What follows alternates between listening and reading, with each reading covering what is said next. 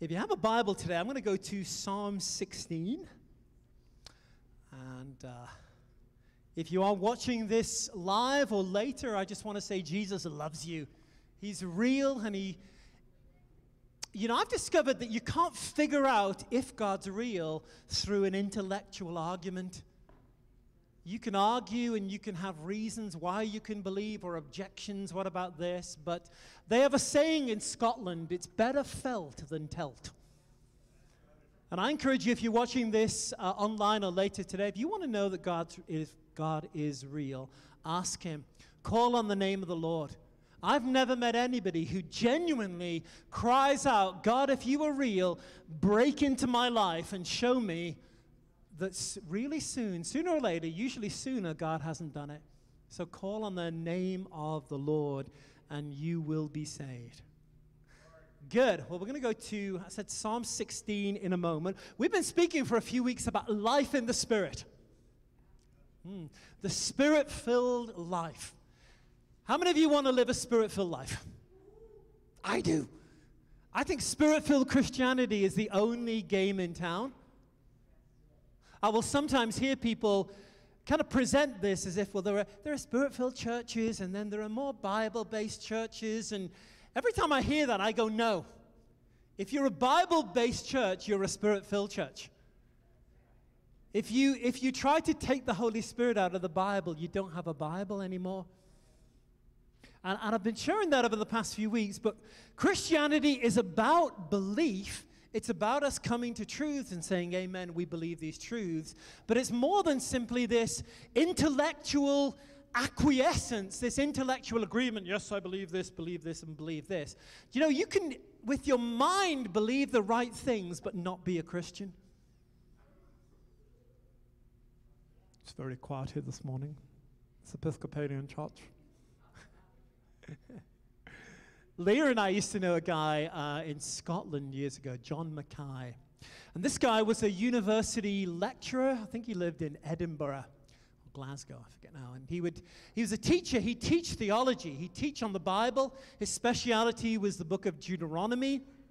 And he would, he'd been teaching the Bible for years, but it was all kind of intellectual to him. It was all knowledge, it was all Greek and Hebrew. And once I think in the early 1980s, he went camping in the south of England with his family. It's a Brit thing. We go camping in the rain, mud everywhere. After one week, you're so miserable, you, you appreciate your home. and uh, he went camping in the south of England with his family, but the, the normal campsite that they'd planned to go to, the one they went to every year, was full. So he was driving around looking for a place to camp, and he found this, this large, massive tent, like a circus tent, and all these tents around. So went in and asked if they could camp, and they said, "Oh yeah, it's free. You can camp here." Great. He didn't know he'd gone to this spirit-filled Christian convention. And every evening, there's about 5,000 people gathering under the big top, you know, and singing. And he stayed well away from those crazy Christians. Well away. And one evening, he, he'd run out of milk. It's a British thing. You put it in your tea. Um, he had no milk, so he, he went for a walk. Literally in his dressing gown, he goes to the campsite store and buys some milk. And on the way back, he stayed well away from that big tent with the crazies in. But there was also a small tent for the, the children's ministry. You know, maybe like 500 kids in this thing. And as he's walking by the kids' tent, for some reason, it's like he just got intrigued and stuck his head round the corner and like, what's going on here? And this, this tent is full of four or five hundred kids. Somebody's teaching them. And this university professor with his dressing gown and a bottle of milk. And that person was teaching that night about the baptism in the Holy Spirit, what it means to be filled with the Holy Spirit. And then he gave this invitation, and all these kids are running forward to be filled with the Spirit. And this guy, John, he didn't know why he's doing it. Something just pulled him. He started running forward as well. And he's standing there with all these little five year olds around him with his, his milk. He's still got the milk. And then somebody prays, and suddenly he's on the floor speaking in tongues. And uh, eventually he makes it back to his tent, and his, his wife said, Where have you been? Where's the milk? And he was about to explain the milk's on the floor in the tent when he opened his mouth and you know, he burst out speaking in tongues. And uh, you know, it's, it's amazing. This guy became a really amazing man of God, wrote many great books. But um, it always touched me. He'd tell the story of going back to his university after that summer in September and you know the fall. And he, t- he taught the same class he taught every year on the book of deuteronomy. Same class he taught this for 20 25 years. Same notes. But now he'd met the author. Now he was full of the holy spirit. And when he stood up to teach you know he's literally saying the same words he said again. As he's speaking suddenly like people are being knocked on the floor under the power of god. Students are crying and repenting and god is breaking out in the room Come on, we need the Holy Spirit. Say that with me. We need the Holy Spirit. And I, I, challenge you just lovingly, if you're here in the room or even watching this later, if you've given your head to Jesus, that's not a bad thing. That's a starter, but it's not enough. You need to meet God, you need to have a relationship with God. If I came to you today and you told me you were married, and I'm like, great, Tell me about your husband or wife, and you got a book out and you read a million different facts. And I'd say, Yeah, but what are they really like? You say, Well, I've never met them, but I know all these things about them. That's not a relationship.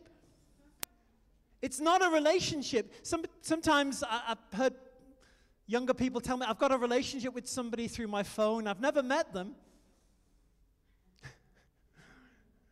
That's not a relationship. And God wants to have a relationship with you and He wants to fill you with His Spirit. Amen? Hey, where I want to go today, briefly, I want to talk about the presence of the Lord.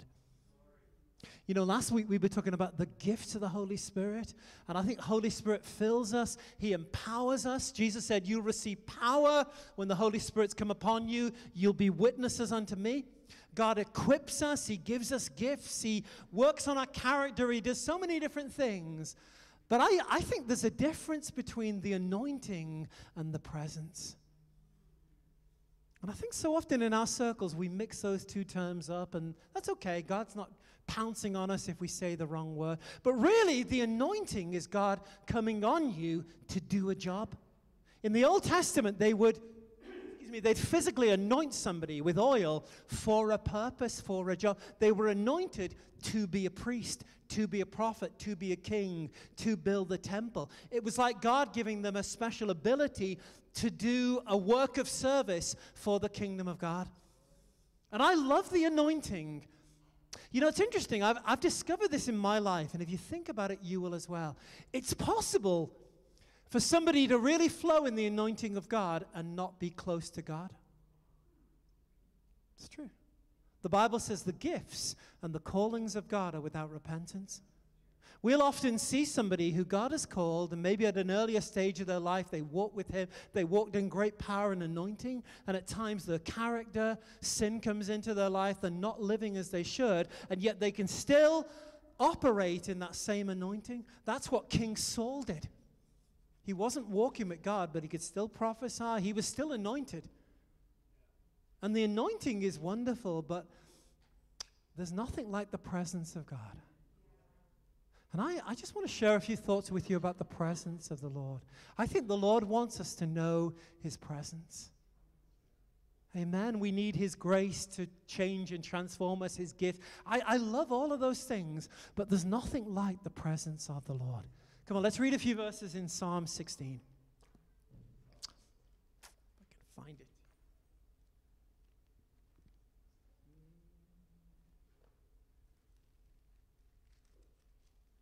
Psalm 16, verse 5 says, O, o Lord, you are the portion of my inheritance and my cup. You maintain my lot. The lines have fallen to me in pleasant places.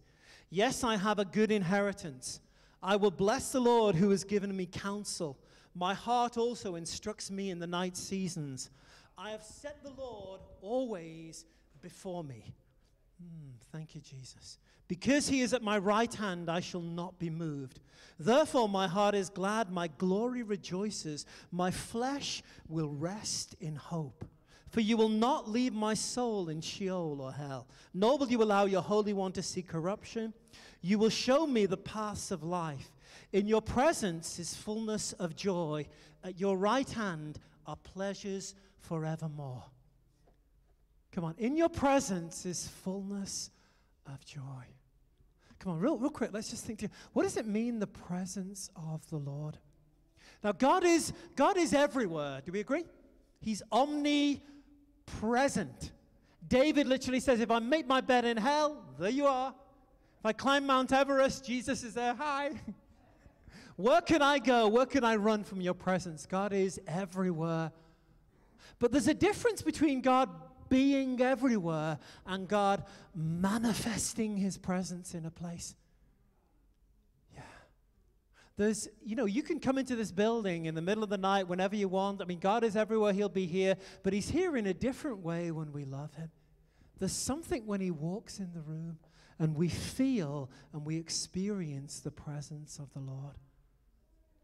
And I think so often in Western Christianity, we've reduced Christianity to it's like we feel Jesus died, rose again, and gave us a book and said, You guys get on with it, and I'll come back in 2,000 years.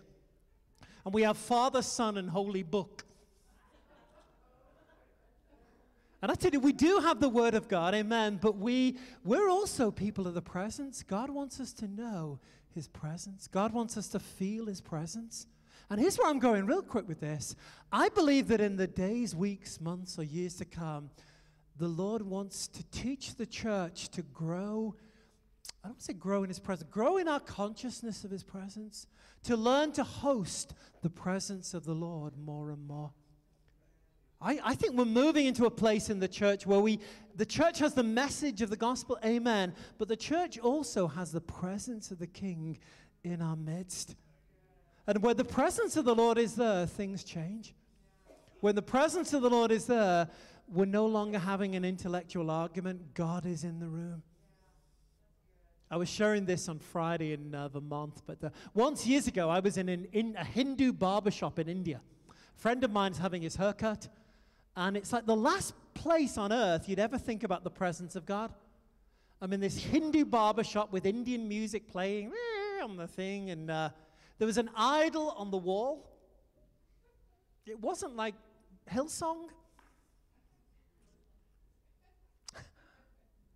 and it's, you know, stinking hot and it's like 110 degrees or whatever, and no air conditioning, this noisy fan that wasn't doing anything next to me. And we go into this barber shop, and there's a couple of barbers there, and they didn't speak our language. We didn't speak their language. But we explained my friend, haircut.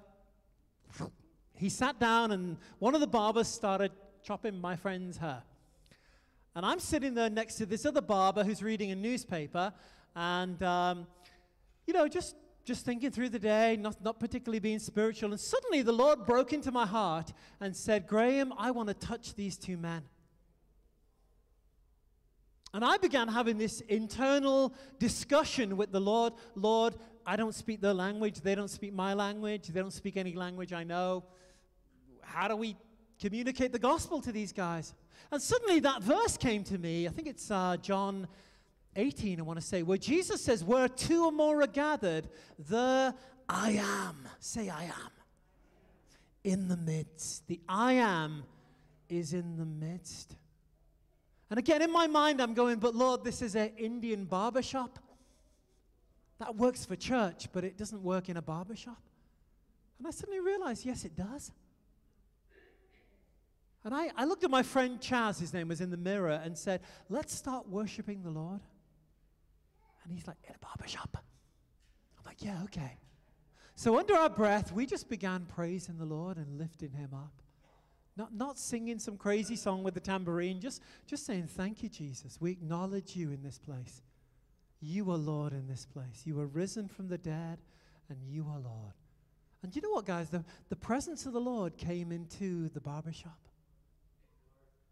It's hard to describe God's presence with words, isn't it? But you know it when it's there. There's a holiness, there's a peace. There is a, I understand that's subjective, but there is a heaviness and a weightiness in the glory of God.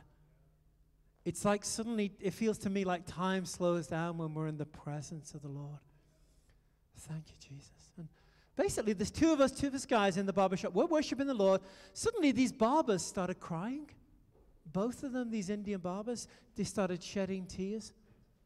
And then another guy walked in from the outside, then another, then another.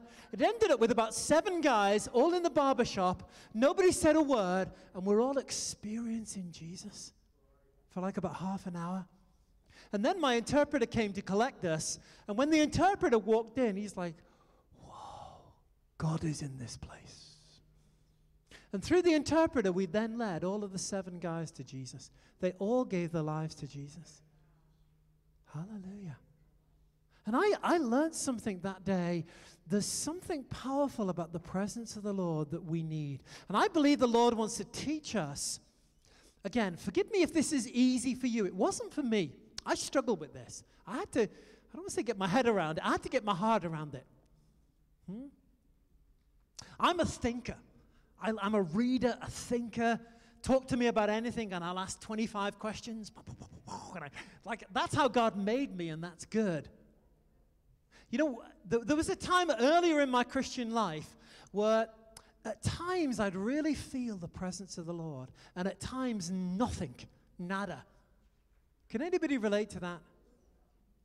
And it would actually really annoy me. I'd like, why, why is it at times, Lord, wow, this is so amazing, your presence here. And other times, I know by faith you're here. I don't feel a thing. Hmm. I once had a friend in uh, Connecticut who, uh, Tim Nalbinas, and he said when he was a young Christian, he couldn't tell the difference between the presence of God and a coffee buzz. He thought Jesus lived in Starbucks. Jesus does not live in Starbucks. he goes to Dunkin'. Do I get a witness? I remember as a young Christian just, just being like, Lord, what do you do to get your, in your presence? And of course, the more we try to do something, the more we strive, the more we strain, the more we're like, God, come here, Holy Spirit. The more we, I would try to get God's presence to come. And at times I'd try to speak in tongues at 300 miles an hour. You know, I just like, and I'm doing all of these things. You know, I'm doing the okey cokey, turning around on one leg, you know, doing this thing, that thing. And uh, I, I remember in the late 90s, God really began teaching me about his presence. And I just want to share a few simple keys. I tell you what was a real breakthrough for me. I'm not saying you need to do this, but the Lord told me to fast. And I remember fasting for about five days. And four and a half of them were completely miserable. I'm fasting, and all, all I do for four days is sit there feeling sorry for myself. this God. Why am I doing this? I'm so hungry. I dream of bread and peanut butter, and uh, you know, anything looks good when you fast. Can I give you a secret? Salad looks good when you fast. There are guys going, no, that's of the devil. Just take it by faith. Everything looks good.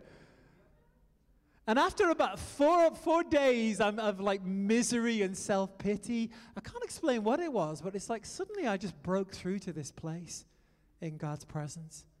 And I, I had to learn that I, I want to choose my words carefully. I was about to say you've got to switch your head off. You don't have to switch your head off in the sense like God's against your brain or whatever, but you don't connect with God's presence with your brain, you do with your heart. And what I, what I actually learned is the more we, like a dog chasing its tail, the more we're like, God, I want to know your presence, give me your presence, Lord, blah, blah, blah, blah, the harder it is. Here's, here's, I'll give you a few simple keys to experiencing God's presence. Relax.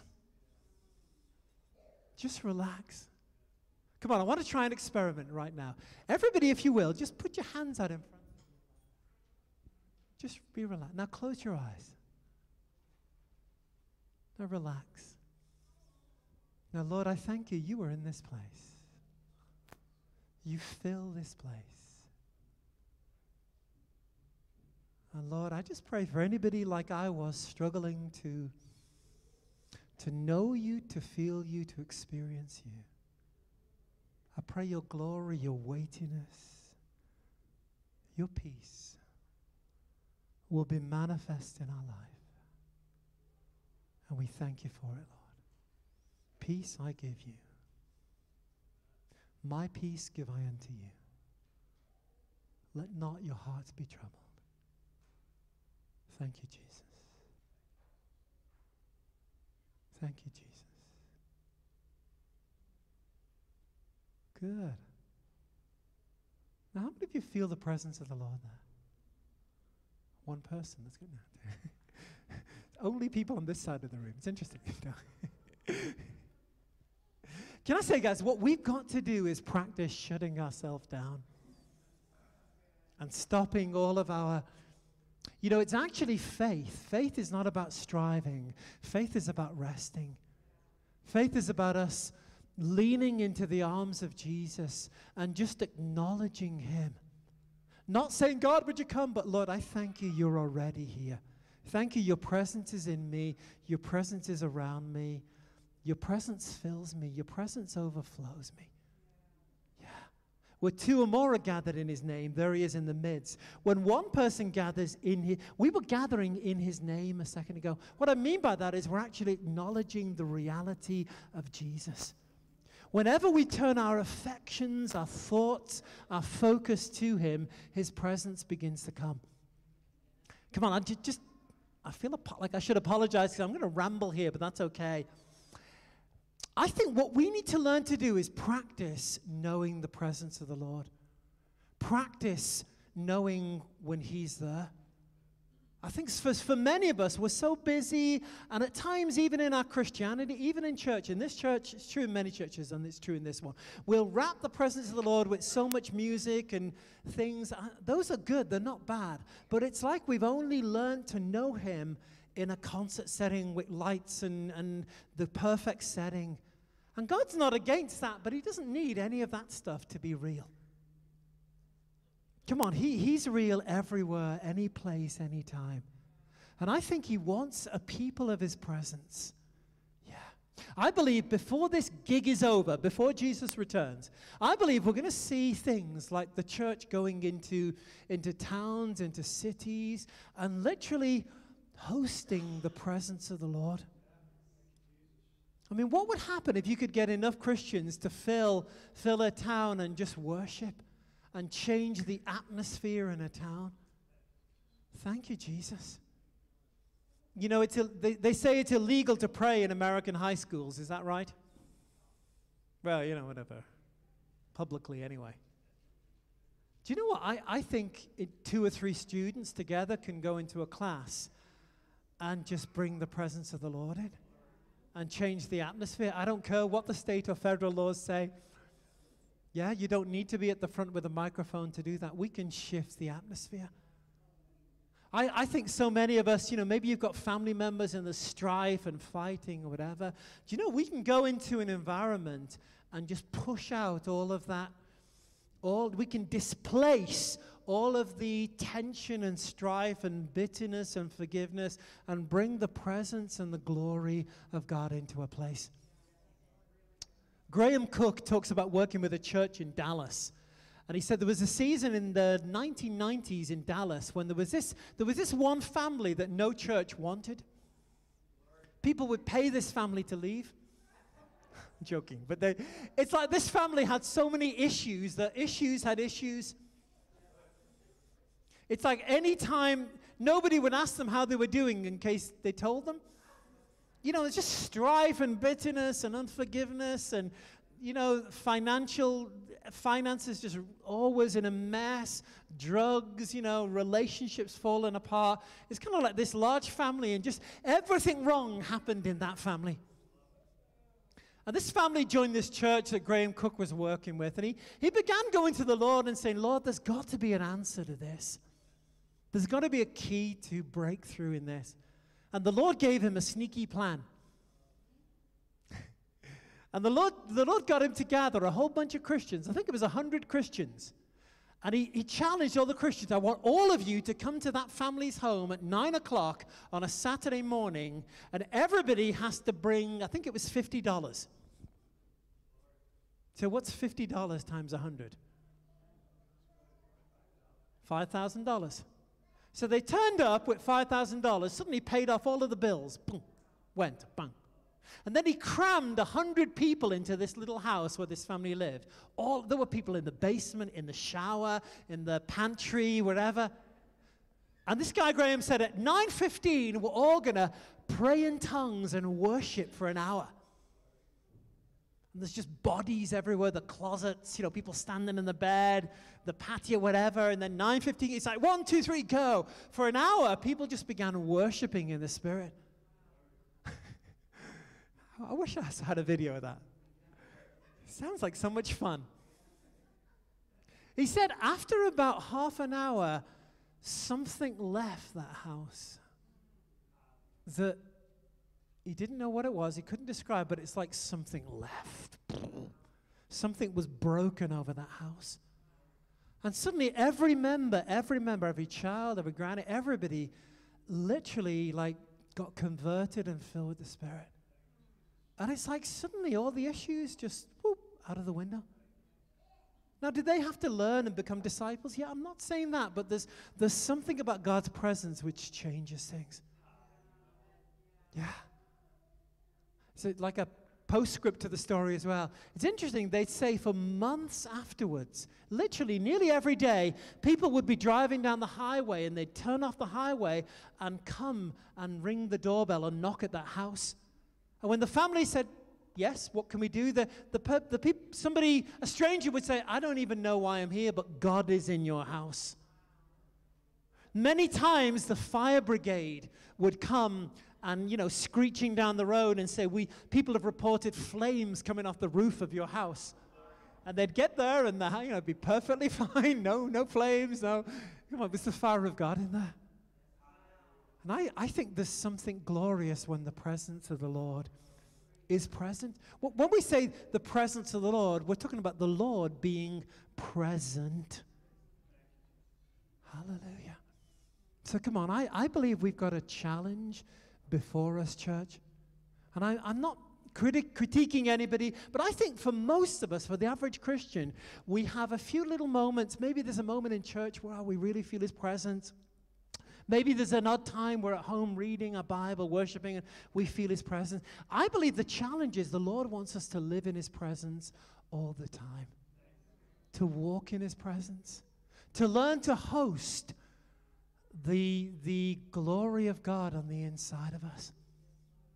So I want to give you about five quick keys. How do we host the presence of God in our life? Number one, is we've got to start with the blood of Jesus. Say the blood of Jesus. It was sin that, that thrust man, Adam and Eve, out of God's presence, and it's righteousness that brings us back into the presence of God.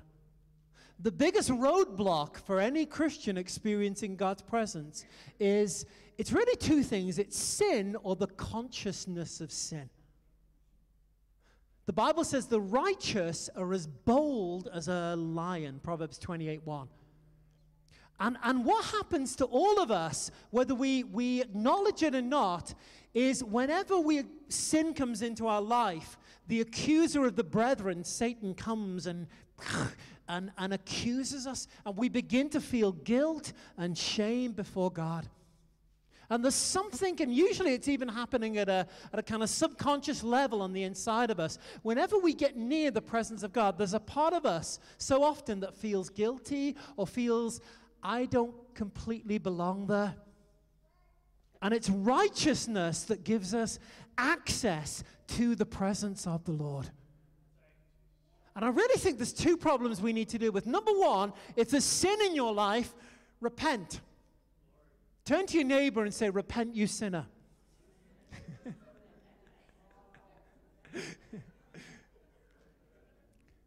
Just checking. yeah. Aren't you glad you came to church this morning? Come on, when there's sin in our lives, we need to repent. But can I say, I, I think a larger problem is most Christians I know have repented, but they haven't forgiven themselves.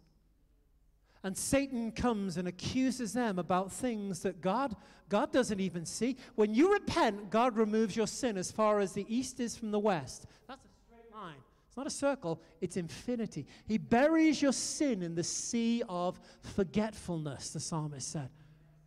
And when you've repented, don't talk to God a second time about your sin.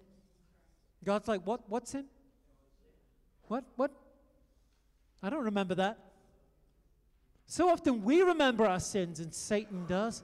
And we sit there stewing in this shame and this unworthiness. And it's so vital that we've got to establish our hearts in righteousness. Righteousness gives you boldness before God. Hmm. Was sharing this, forgive me those who came to Vermont, but I, I, I love living in America. I know I say that a lot, but I'm going to say it more, especially this year. Come on, I think we're really blessed living here in America. I was in France last week. I love France. I like being in France. I like going to France, and I like leaving France. and for, for many years, when I, I used to live in France, and I'd come over here to America to preach, and I was in this I'd never do anything illegal, but every single time, literally, I don't say every, probably four out of five times when I would come to America, I, I, you know, I didn't have a visa, but I'm a Brit and I can come and come for 90 days. But every time I come, I'd go through the same pantomime, the same circus. Every time I come, I'd get the immigration officer saying, Why are you here in America? And I'd go, Well, I've come to preach in churches. And they'd go, Uh huh, are you being paid? And I'd go, Well, I'm not really being paid, but I preach, and they support my missions work in France. And straight away, every, nearly every time, these immigration guys would, would a little warning like, you're coming to work, earn money, aren't you? And I will, I'm not earning money. I tell them exactly what I was doing. It wasn't illegal, but it wasn't, they didn't have a box for it. And it was, can I be honest, it was horrible. Every time I came to America, I would be given the third degree by some immigration officer. Now, they're doing their job, okay? Like, I'm not blaming them for that. But it was really hard. I'd fly over, you know, seven hours, eight hours from France or Germany, and all the time, I wasn't having a relaxing flight. I was thinking, I'm going to arrive there, and are they going to let me in? And so often, I'd, I'd spend 15, 20 minutes talking with this immigration officer, then he'd press a little invisible buzzer and they'd come and collect you and take you to the little room in the basement. It's not fun. Now, it's not supposed to be fun, but it was not fun. And I'd have what they called a secondary interview, which means they let you sit there for about two hours just sweating, you know, just, just, and then they, they'd come and, you know, again, that's their job to try to interrogate you and intimidate you and, um, Here's the point. I don't know if you've ever been in a room like that with, you know, somebody like shouting questions. You end up confessing sins you've never even done. I'd end up feeling guilty, and I, wasn't me. I'm a preacher. I'm just here to tell people about Jesus. And it was, it was. Here's my point. It's so nice to arrive in America, slap down my blue passport, and have somebody say, "Welcome home." Welcome home.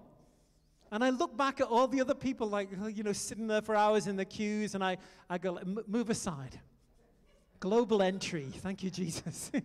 you know, welcome home. You belong here. Yeah? If somebody were to say to me, What are you doing in America? I'd probably smile and say, What are you doing in America? I'm a citizen. I belong. Well, were you born? That's none of your business. I've been born again here, in a sense. And I tell you what, guys, you, you have every right to go into the presence of the Lord. When Esther wanted to come before the presence of the king, Artaxerxes, she knew in a way you couldn't come in unless you were invited. And, and the, if you read the book of Esther, there's this situation where she's like, I could have my head cut off today, but I want to go into the presence of the king. And if the king raises the scepter, the stick of the thing, whew, I'm good. If he doesn't raise the scepter, I'm dead. And she comes in, and the king raises his scepter and says, You can ask for anything up to half of my kingdom. Isaiah 54 says, Your kingdom is an everlasting kingdom. The scepter of your kingdom is a scepter of righteousness. In the courts of heaven, God has raised the scepter and said, You're righteous. Come before my throne. You can I won't just give you half my kingdom. It's your father's good pleasure to give you the kingdom. And I tell you, Satan hates the message of righteousness. Satan wants Christians to believe that God has forgiven us, but he's very disappointed. He sort of he tolerates you. I forgive you, but John, really? I guess you sort of just about scrape into heaven, maybe. No, God is delighted in you. You are a citizen of heaven. You are a righteous one. Right now in heaven, I know it's hard for us to understand, but there is a heavenly altar, and the blood of Jesus is as fresh and alive as the second Jesus died. And right now, before the throne of God, the blood of Jesus speaks over your life and mine. And it says righteous, it says holy, it says pure, it says they belong here. Now, our problem, let's go back to Massachusetts, is the blood is speaking better things than the blood of Abel in heaven. But here on the earth, I can remember, you know, maybe something I did or some you know, mean word I said yesterday or some way I failed God and I'm sitting here. What we need to do is here on the earth, we need to say the same thing that the blood is saying in heaven. We need to stop contradicting on earth what the blood is saying in heaven. You say, Graham, how do you know what the blood is saying? Open your Bible and read it.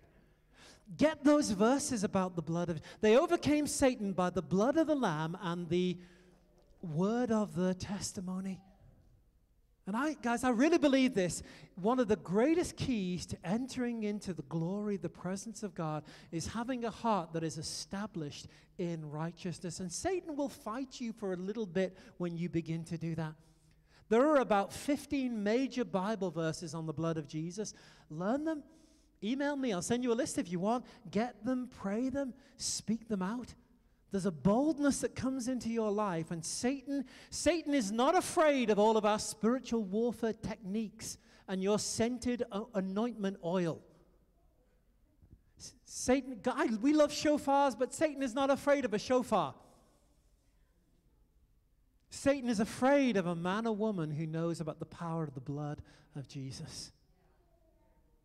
And it's not the words, the blood, it's us knowing.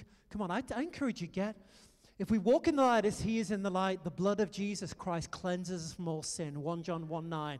Ephesians 2:13, having made peace through the blood of his cross, by him to reconcile all things to himself. Hebrews 10:19, having boldness to come into the holiest place by the blood of the lamb by a new and living way. Get those scriptures. Leviticus 13, there's life in the blood when we'll get those and pray those and say those and establish our heart in them, something changes. And it's suddenly the presence that we've got the pass key to the presence of God. It's the blood of Jesus. Hallelujah. Under the old covenant, the priest could come into the presence of God once a year with blood and with incense. He'd be allowed in once. They'd literally tie a rope around the priest's ankle in case he got struck dead by the presence of God. They'd put bells on him just to check is he still alive? And he'd go under the curtain to the place where the glory dwelt. Hallelujah. When Jesus cried out in uh, John 19, verse 30, it is finished. The Bible says that curtain, it was thick, it was torn from the top to the bottom, from heaven to earth, and there's now a, a new way, a new and living way open into the glory of God through the blood of Jesus. Come on. Would you say this with me? I am the righteousness of God in Christ. Come on, say that again. I am the righteousness of God in Christ. God calls me righteous. The blood of Jesus cleanses me from all sin. I have boldness and access into the presence of the Lord. I tell you guys, if we'll do that every day. Hmm. About 20 years ago, the, uh, the Lord spoke to me about getting all those blood scriptures out, and I just begin praying them every day. And I've been doing that for a couple of months. And then w- once I was preaching for a couple of days down in Myrtle Beach, South Carolina. I was in a charismatic Baptist church there, in a movie theater. And I preached the second night, and at the time, Leah was back in France. She was pregnant with Sandy. How old is Sandy now? 19? Yeah. So this is like 19, not far off 20 years ago. And I think that night I'd mentioned that, that you know, we were expecting a baby soon and I wanted to make it home, you know, for the birth, all that kind of thing. And uh, I end my service, pray for a bunch of people. I'm just sitting on the front row in this movie theater, and this lady came to see me. And she said, Pastor Graham, I've got a prophecy for you. Now, I'll be honest, I don't normally let, I don't let any Tom, Dick, and Harry prophesy over me. But, you know, I was sort of caught off guard and didn't really think, and my defenses were down. And for whatever reason, I was like, okay, yeah, go, great, go for it. And this lady looked at me and she went, I see death. Ooh, death, death, death, death, death. And she began this prophecy. It was just full of King James English and death. Verily, death, thus death, death thee thou, death.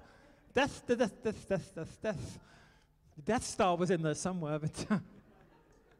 and she just, just going on and on and on, and I'm, I'm like, okay, and I couldn't even be bothered shutting her up. And then, just when she nearly got to the end, she said, "Oh, I see a vision. Ooh, ooh."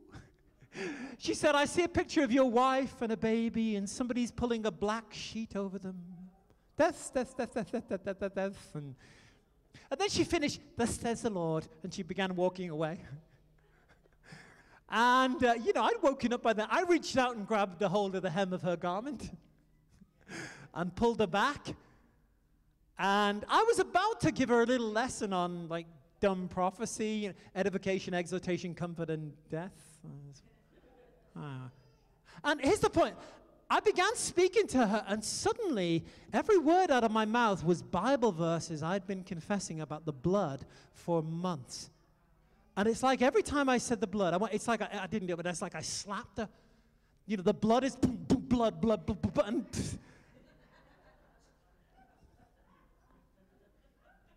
can, I, can I say that, guys? We need to know the power of the blood of Jesus. And you don't, you don't, when somebody is let's not get weird or freaky, but somebody's speaking curses, which is literally what that woman was a witch. Some churches have witches in them. Not all witches have a pointy hat and a broomstick and a black cat. Though we know witches like cats. oh, oh, oh, moving along. Did I say that? you never see a, a witch with a dog. I'm just saying.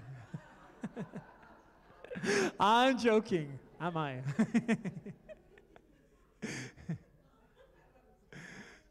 you know, so I, I just remember going back to this motel I'm staying in, Myrtle Beach, and I, I had a flight. I had to get up at 5 a.m., and I'm going to bed about midnight. Really need to sleep. And suddenly, just as I'm drifting off to sleep, this thought comes to me why don't you call Leah in France and just check everything's okay?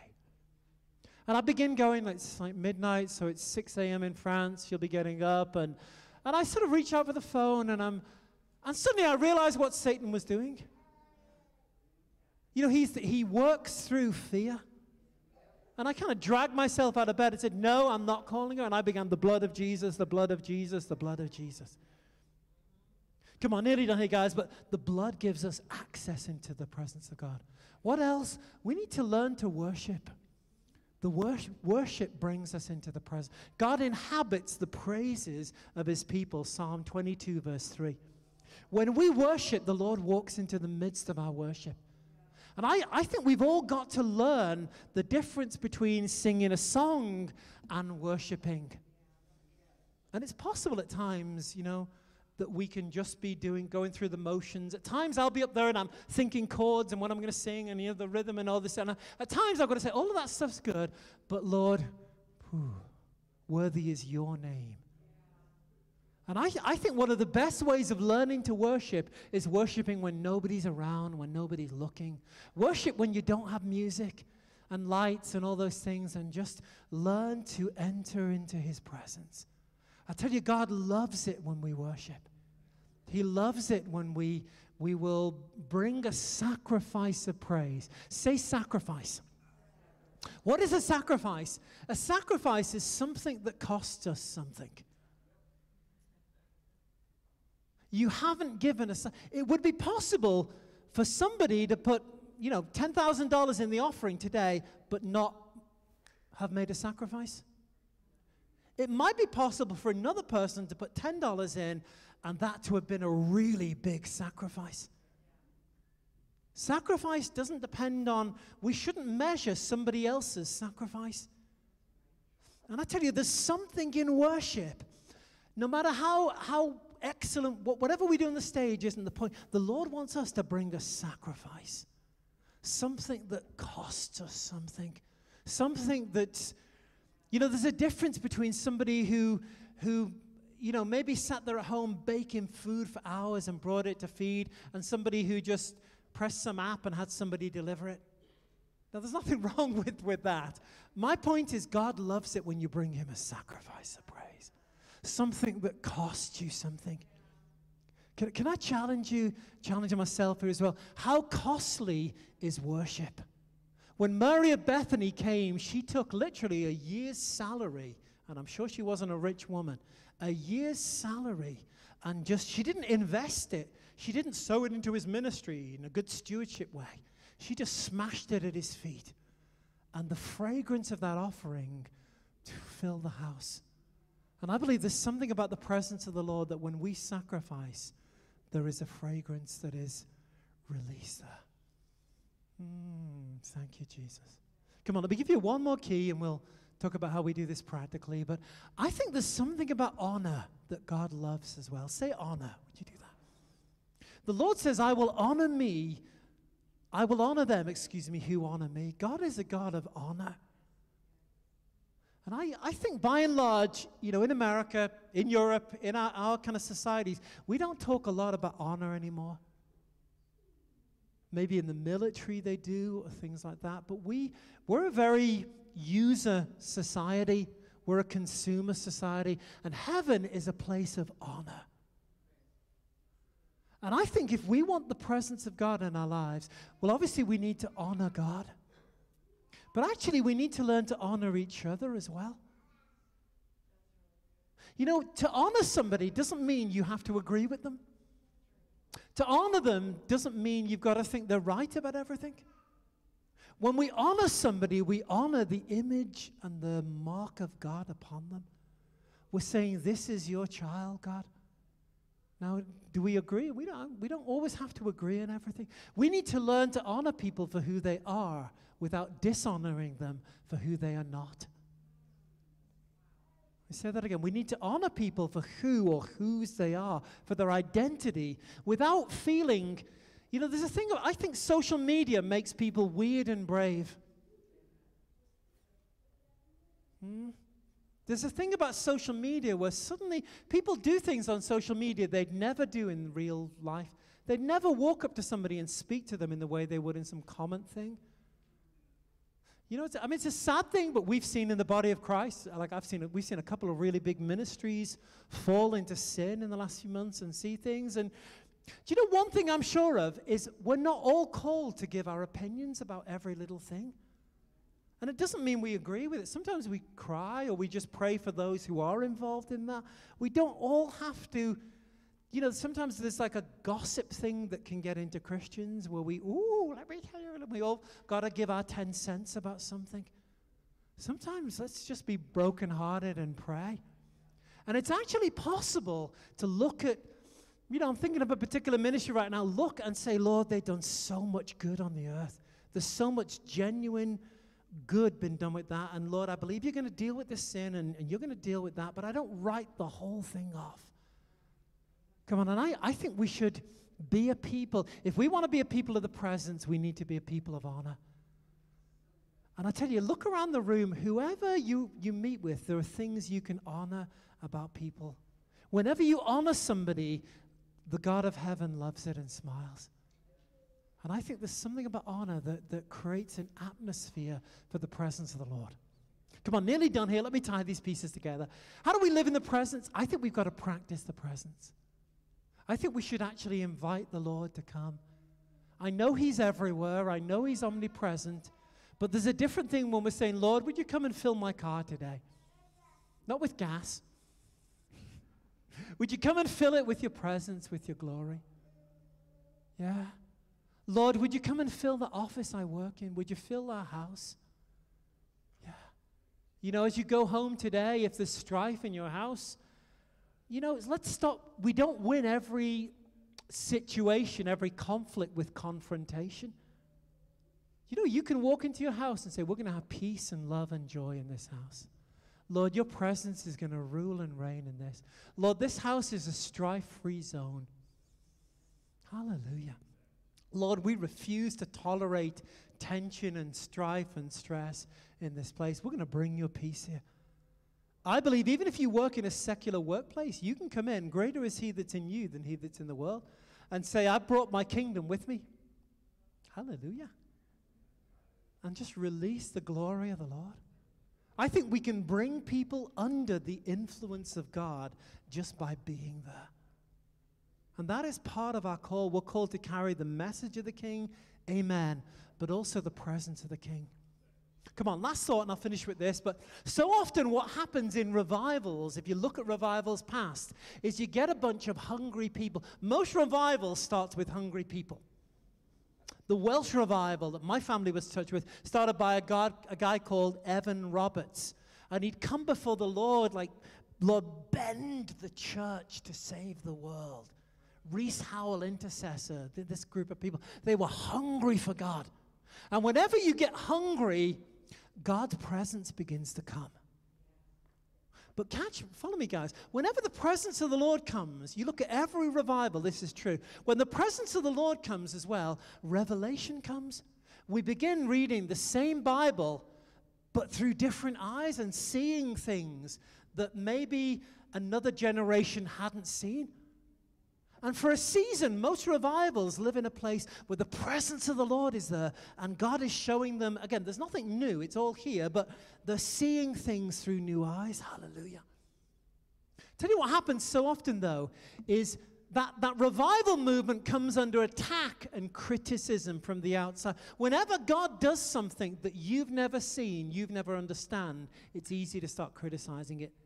Well, that didn't do that in my day. And what's, what often happens in a revival movement is we, we build a camp around our new revelations, our beliefs, and we begin to lose the presence of the King. We've got kingdom principle without the presence and glory of the King. And usually 10, 20, 30 years later, that movement becomes becomes a fossil, becomes a relic of what it once was. It still has its truths that it will die for, but the glory and the sweetness and the presence of the Lord is left. And then God begins to move down the road and they think it's Satan. So here's my encouragement let's hold on fast to the truths that we've received and love them and learn them and teach them. But we've got to have these bathed in the presence of the Lord. The letter kills, but the Spirit gives life. If all we've got is intellectual truth from God's word, we begin to spiritually shrivel and die. And we need the Holy Spirit to come on the written word and breathe on it that it becomes the preceding word. For man shall not live by bread alone, but by every preceding, every rhema word, every God breathed word. Good doctrine won't transform you. It's good doctrine where the, the rain of the Spirit falls upon you and he, he makes it real in your life. Hallelujah. Come on, would you stand with me this morning? Let's pray together. Lord, I just thank you. Thank you for your goodness, for your glory, for your presence. Mm. Lord, we want to be a people of your presence. We exalt you and we love you. Come on, would you just sing with me as we close? Worthy is your name, Jesus, and you deserve the praise. Worthy is your name, and worthy is your name, Jesus,